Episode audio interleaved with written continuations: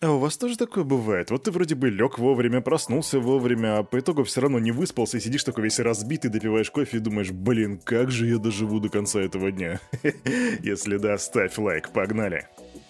Йоу, салют, Криптусы! Привет, Крипто братва, Кирюха здесь, и команда Криптус желает вам потрясающего настроения. Да, у нас сегодня с вами вторник. А каждый вторник означает лишь одно, что мы сделаем все как всегда. Сперва будет распаковка рынка, а потом обзор последних криптоновостей, где я расскажу тебе о помятом баблишке, о криптовалютных платежах в Твиттер, о биткоине по 38 тысяч долларов и о Файзере, который инвестирует в блокчейн. Обо всем об этом буквально через пару мгновений сразу после странички, ну ты понял, нашего топ-спонсора.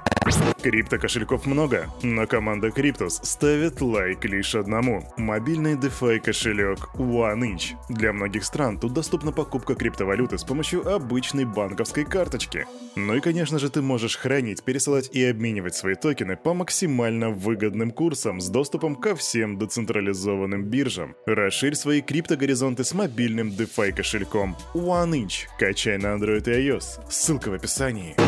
Признаюсь, дорогие криптоны, я вчера облажался с рынком и выставил неверный таймфрейм. Сегодня мы все поправим. Сегодня я прям вот выставляю день. Браузер запоминает мой выбор и...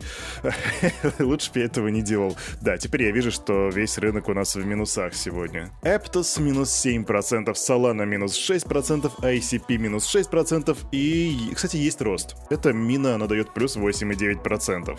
Ну и Dash плюс 8,2%. Ну и DYDX плюс 5%, хорошо.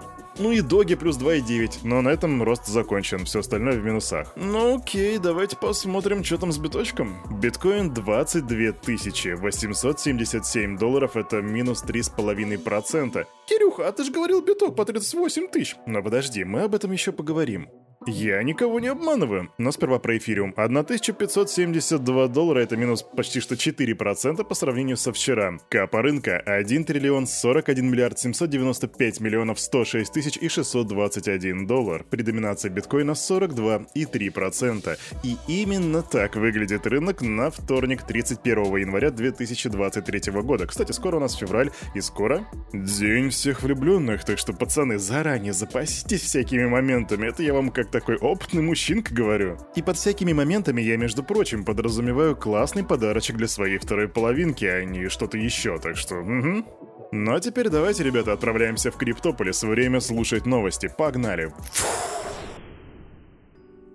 Ну чё, Кирюха, опять будешь с политики начинать? Душные новости, как всегда, да? Нет, дорогой друг, сегодня мы начнем со статистики. Да, мне вообще нравится начинать наши выпуски со статистики, потому что сейчас статистика положительная, и ты сразу такой думаешь, а, все хорошо. Знаете, есть такая штука у психологов, называется контрастное мышление. Если ты сперва говоришь о чем-то хорошем, а потом о чем-то плохом, то что-то плохое, ну, уже оценивается не так плохо в действительности. Так что давайте начинать со статистики. Как стало известно на фоне роста криптовалют, криптовалют вернулась и активность на рынок, в особенности в криптофонды, и за прошлую неделю инвесторы вложили в инвестиционные продукты на базе криптовалют 117 миллионов баксов. Причем свыше 99% от всех вот этих вот денежек приходится на лонг-позиции по биточку. Да, не Aptos, не Эфириум, а именно биткоин. Дедуля все еще актуален как никогда. А тем временем доход майнеров биткоина увеличился с начала года на 45%, что в принципе логично, учитывая то, что цена биткоина выросла выросла в целом также на 43% с начала этого года. То есть с 16,5 тысяч до 23,7. И вот я сейчас задам тебе вопрос, а ты на него попробуй ответить. Сколько стоит сейчас комиссия за транзакцию в биткоине? Если знаешь, молодец, а если не знаешь, то я тебе скажу. На 31 декабря 2022 года комиссия составляла 83 цента, а сейчас она составляет 76 центов. И то, и другое весьма маленькие цифры, и, конечно, при условии, если ты не делаешь перевод на 5 долларов, тогда это будет стонкс. Но если ты делаешь перевод на 10 тысяч долларов, то вот это вот, это очень маленькая комиссия. 76 центов, дорогие друзья. Вот такая вот статистика. Ну а теперь давайте к новостям политики. У нас тут в Китае нарастает интересное движение. Известный китайский экономист, бывший член Комитета по денежно-кредитной политике Народного банка Китая, он же PBOC, Хуан Ипин, призвал власти пересмотреть запрет на криптовалюты. Ну ты же помнишь, 2021 год, да, Новый год, там Китай запрещает все криптовалюты и там просто в крипто вниз летит. Собственно, возможно, именно этот мув можно считать началом медвежьего рынка. В общем, а Хуан Ипин считает, что Пекин должен оценить долгосрочные долгосрочные последствия своего запрета на криптовалюты. По мнению экономиста, технология блокчейн очень цена для финансовой системы, а ограничение на торговлю криптовалютами может привести к упущенным возможностям в этой сфере. Да, этот запрет пока что практичен для Китая, но лишь на данный момент. Поэтому правительству следует подумать, будет ли такая политика устойчивой в долгосрочной перспективе. К слову, чтобы ты понимал, Ипин не просто известный как бы экономист, он еще и теперь занимает должность профессора экономики в Национальной школе развития Пекинского университета. Ну то есть это весьма такой как бы авторитетный человек. Но послушают ли его власти или расстреляют из миномета... А, послушают ли его власти или проигнорируют, об этом расскажет уже только будущее. Идем дальше.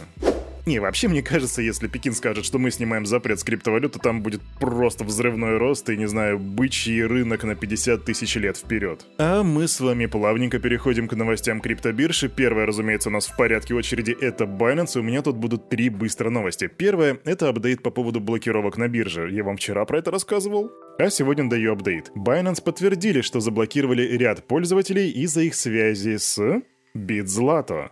Причем биржа сообщила, что большинство блокировок были временными и более 90% аккаунтов уже разблокированы. Буква С. Централизация. Да, тут можно сказать, но они же сами виноваты, они работали с Битзлата. Нет. Они могли не знать, с кем работает, просто как бы случайный контрагент для них. Ну а биржа его расценивает как как бы такого черного контрагента.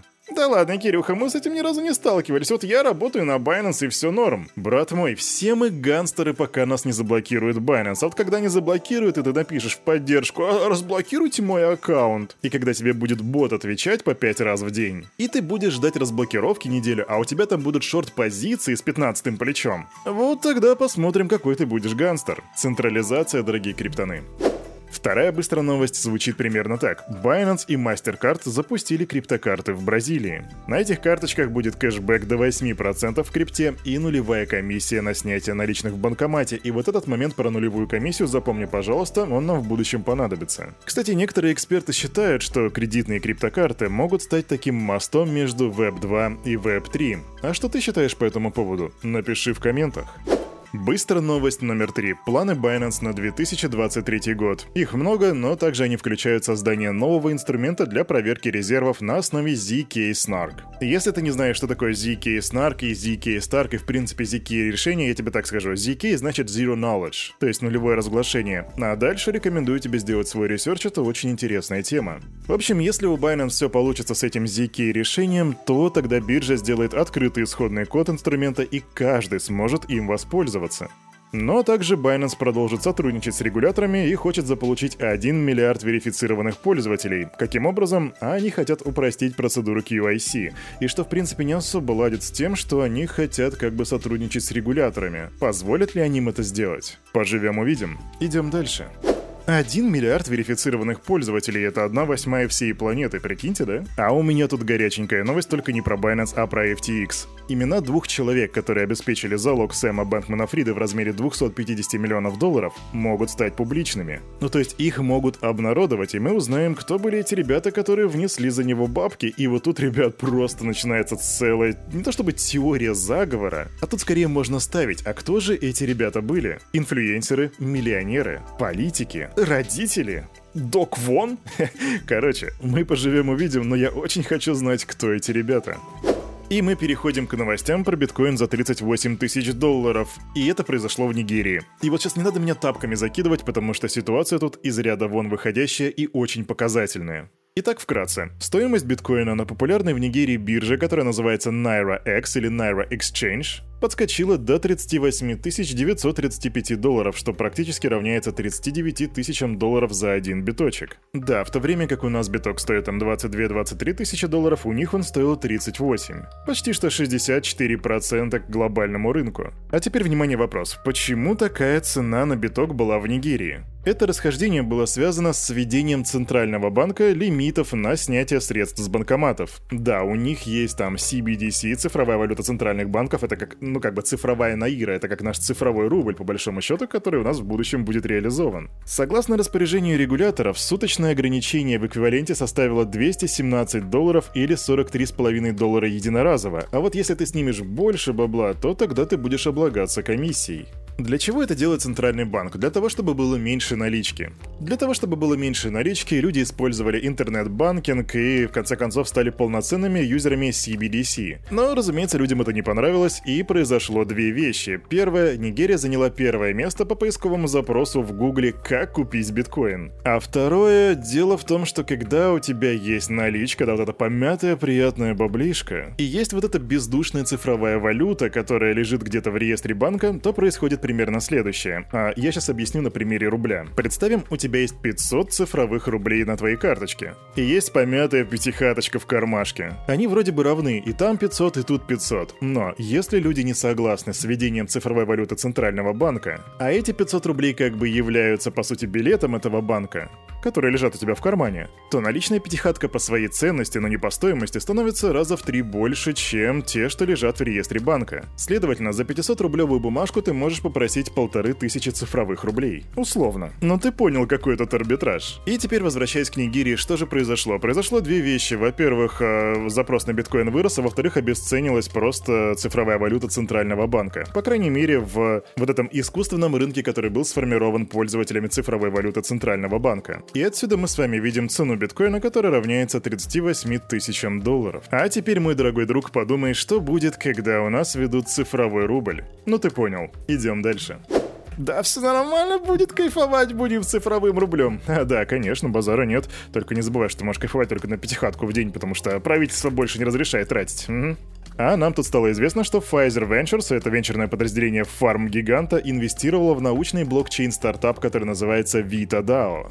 В общем, Vita DAO закрыли раунд финансирования в 4 миллиона долларов, и что это такое? Это децентрализованная автономная организация, ну понятно, DAO, которая финансирует исследовательские проекты в области науки о долголетии. То есть эта компашка пытается сделать так, чтобы люди жили дольше, возможно, вообще бесконечно, и для этого что они делают? Они ищут, оценивают и поддерживают научные разработки, которые связаны с продолжительностью жизни. Они привлекают туда сторонних участников для оказания технической, юридической, информационной и операционной помощи таким проектом. А что ты думаешь, есть ли будущее у такого проекта и вообще возможно ли долголетие? Пиши свое мнение в комментах, давай подискутируем. А на этом, на это утро у этого парня за вот этим микрофоном все. С вами, как всегда, был Кирюха и команда Криптус желает вам потрясающего настроения. И помните, все, что здесь было сказано, это не финансовый совет и не финансовая рекомендация. Сделайте собственный research, прокачивайте финансовую грамотность и развивайте критическое мышление. Увидимся с вами завтра. Пока.